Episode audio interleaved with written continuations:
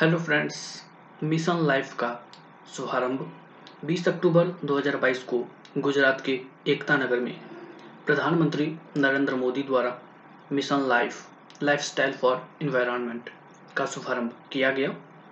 इस अवसर पर संयुक्त राष्ट्र महासचिव वे उपस्थित थे।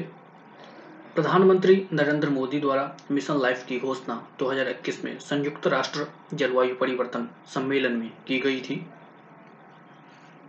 मिशन लाइफ वैश्विक जलवायु परिवर्तन से संबंधित कार्यवाहियों में व्यक्तियों और समुदायों के व्यवहार परिवर्तन को पर्यावरण मित्रवत बनाने पर ज़ोर देता है। यह मिशन वर्तमान में प्रचलित व्यवहार, उपयोग और निपटान यूज़ एंड डिस्पोज अर्थव्यवस्था की जगह, चक्रीय अर्थव्यवस्था सर्कुलर इकोनॉमी को प्राथमिकता देता है। मिशन लाइफ को व्यापक स्तर पर अपनाने एवं एक जन आंदोलन बनाने का लक्ष्य रखा गया है। मिशन का उद्देश्य सचेत और विचार पूर्वक उपयोग माइंडफुल एंड डिलिबरेट यूटिलाइजेशन के माध्यम से पर्यावरण के प्रति जागरूक जीवन शैली इन्वायरमेंटली कॉन्सियस लाइफस्टाइल को बढ़ावा देना है।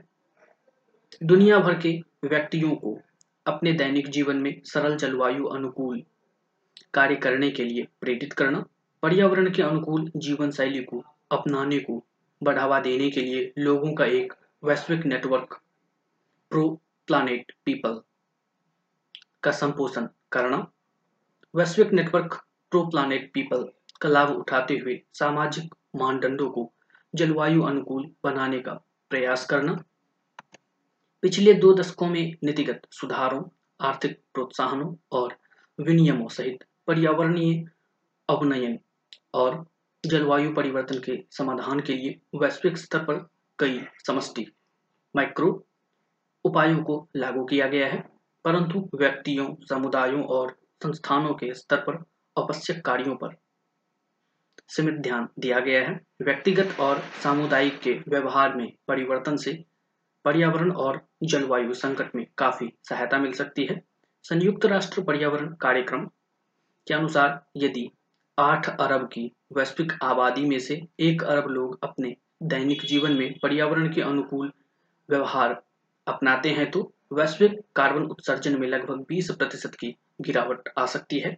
भारत सहित वैश्विक स्तर पर पर्यावरणीय अवनयन और जलवायु परिवर्तन की परिघटनाएँ दर्ज की जा रही है। विश्व के एक हिस्से में की गई सकारात्मक कार्यवाही दुनिया भर में पारिस्थितिक तंत्र और आबादी को प्रभावित करती है।